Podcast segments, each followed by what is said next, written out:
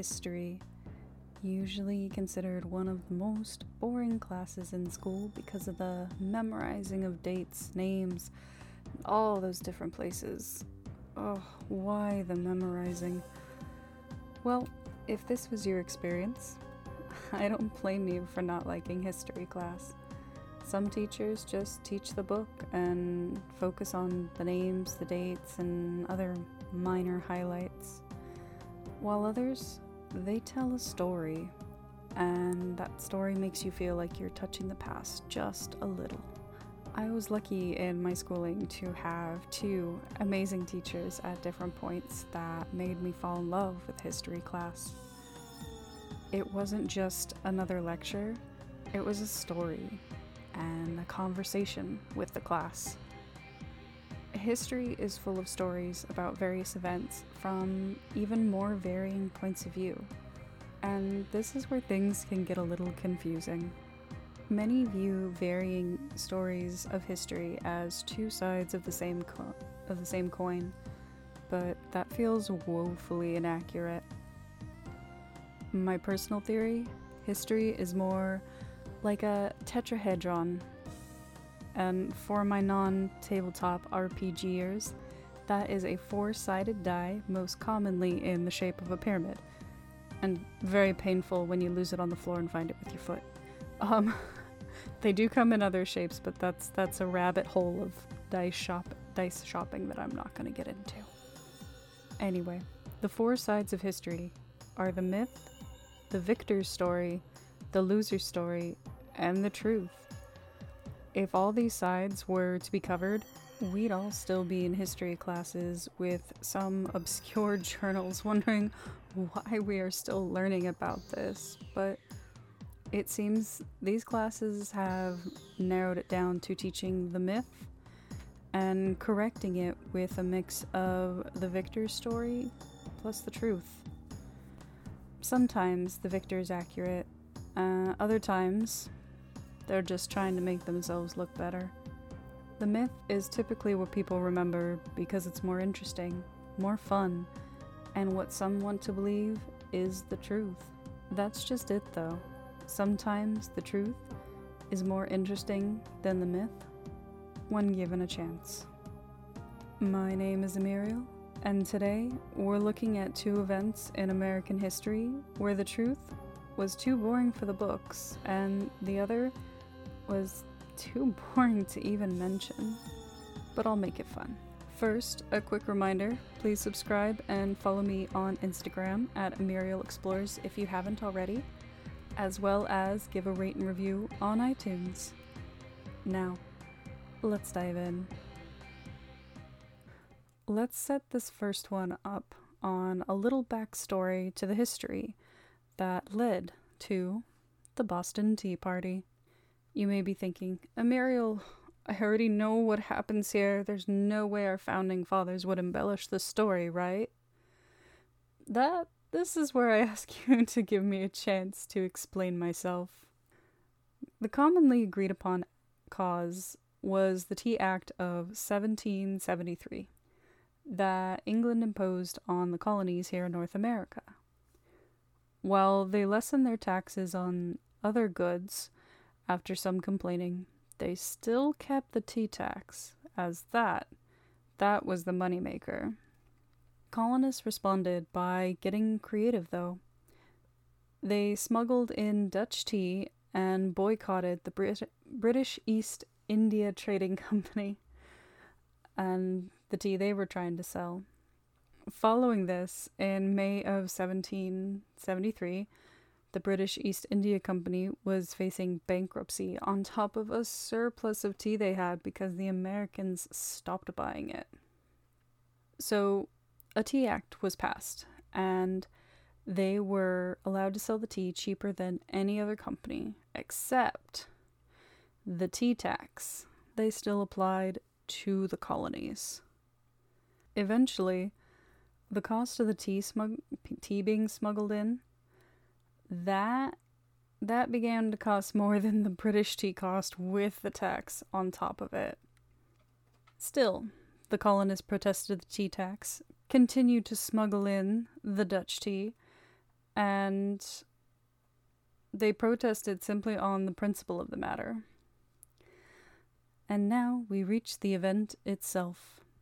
On the night of December 16th, 1773, after trying to get the governor to send the ships of tea back unpaid, and being told no by him, a group known the, as the Sons of Liberty, plus a few other patriotic colonists, dressed as Native Americans and marched down to the wharf where the ships were docked. If you haven't heard of the Sons of Liberty, we'll be covering them in a future episode. Once they boarded the ship, they cracked open the crates and tossed them into the harbor to be ruined by the salty ocean forever. It was said that they tossed over a little more than 45 tons of tea overboard that night. A comment made by one of the participants, George Hawes, was how they had been surrounded by British ships and no one tried to stop them. Now, that I find it a little hard to believe just based off the description of nearly a hundred people participating in this, plus the possibility of all the noise from splitting the crates open and then the boxes. I mean, 45 tons of tea being splashed into a harbor, who's not going to hear that? Please don't don't mistake my criticism for non-belief. This this did actually happen. It is documented. But looking back at this with some critical thinking makes me wonder what details are they not sharing? Yes, no one would recognize them as they were dressed as Native Americans, but if this was the same group that congregated at the meeting hall mere hours before the ship, before boarding the ships, wouldn't there have been like a British spy or someone to name names of those who participated in this act, whether they were in the meeting or listening outside and then reporting it back?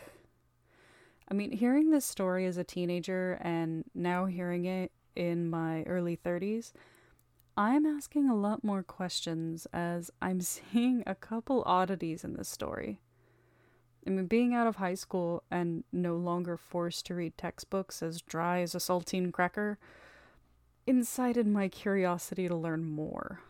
That's when I found my next source that tells a slight variation with a couple extra details mixed in. In the book, American History Revised 200 Startling Facts That Never Made It Into the Textbooks by Seymour Morris Jr., his tale of the Boston Tea Party, it, it's definitely a little different. With history made to be an outright noticeable protest, Morris Jr. shares that his research of the event shows it was the opposite. There's no mention of the Sons of Liberty to start, and the Patriots themselves that were in the meeting weren't the ones to do it. In fact, they actually planned this out. They started by recruiting 50 unknown youths to make sure none of them could tattle. Their faces were painted and their clothes were changed to resemble, the, resemble those of the Native Americans before they were grouped together.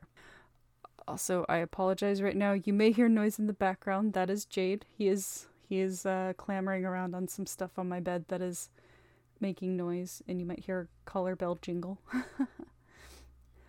um, where were we? Okay. This was specifically to be a secret militaristic mission.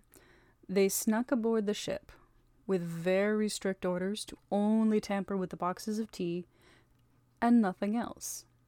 As for the noise of those crates hitting the water, they waited for low tide so there would be less of a racket when the boxes went were thrown overboard. The whole operation was in silence. One participant, name unknown, explained there was no talking, no clamor, and only the tea was tampered with. After they finished, they even brought an officer on board to make sure everything was in its place and that nothing else was messed with. In the aftermath, when the British tried to round up the saboteurs, they had all vanished. None of them were found.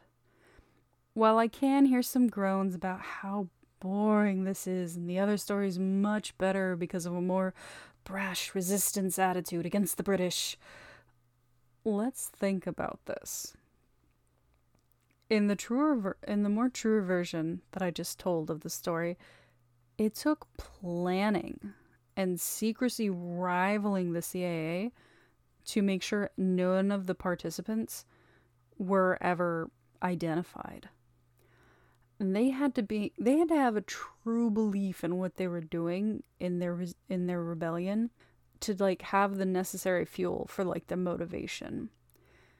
Their upset caused them to take carefully calculated rebellion that also lessened the risk of lives lost so that they could be called upon to fight in the future.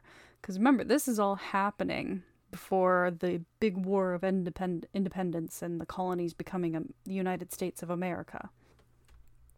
So, personally, that story, the one of them carrying all this out in secret, that is more interesting as it shows just how much the British angered the colonists that it drove them to such a calculated destruction of British property, aka the tea, and to tell as to send a message to tell them they were they were done with unnecessarily high taxes. I mean, all our, our ancestors of the past, all around the world, they were more cunning than the textbooks and stories give them credit for. Yes, there are stories of the lucky ones, but overall, I still say give me the truth for knowledge and the myths for entertainment. But not even all history makes the books. And this next one, I actually really didn't know about or forgot I knew about. I, I have a lot of high school blocked out. I'll just say that. We all remember the secession of the South that preceded the Civil War. But did you know that wasn't the only one to happen in American history? The Americans at the time were tired of this ongoing war and the outspoken president they had at the time. So, in 1814, a convention was planned to be called to be held in Hartford, Connecticut, with talks of secession on the agenda. And it was a result, and it was actually as a result of this that President Madison sent a couple troops up into New England to help deter the rebellion. So, what caused this meeting? Well, the Capitol had been invaded, for starters. The White House had been burned to a skeleton, and the British Army had a very strong presence in in the states. So what happened to change their minds? Why don't we hear about the secession of 1814? Well, for starters, the Battle of Lake Champlain and the defeat of the British Navy in that battle provided a turning point. Following that, another battle also helped turn the tide. It was at Fort McHenry. The British could not destroy it to get past it, so they just turned and sailed away. A quick side note if Fort McHenry and the War of 1812 sounds like it might be important, it is. It was there, about eight miles from the battle, that Francis Key Scott wrote the poem that would become the American national anthem, The Star Spangled Banner. After these two battles, the convention still they still met, but the end result was merely to state their opposition to the war.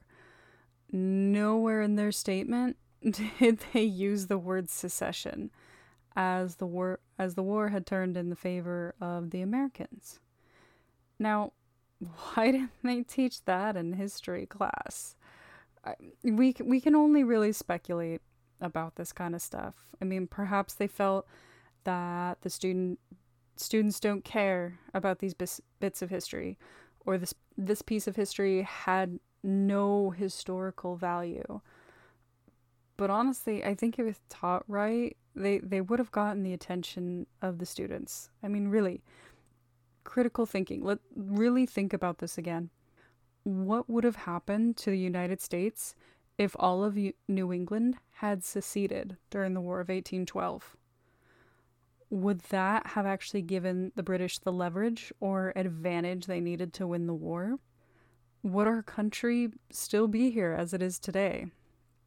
Think of how this moment would have rewritten the entire history of all nations involved. As the true history and stuff too boring are left out of the history books comes to light, so do their lessons. I mean, I am I am personally against censoring history out of the books because of the valuable lessons lost, but that's that's another episode. You you guys have heard me on my soapbox too much, especially in the shark episodes. But now I'm going to turn it back to you guys. What do you guys think? Should historical events be left out of our classroom because the board who decides the, these things think it's too boring or unimportant? Tell me what you think. Find the post for this episode on Instagram or Twitter and just give a comment or comment on this episode if that's an option let me know. I'm curious what you guys have to say about it.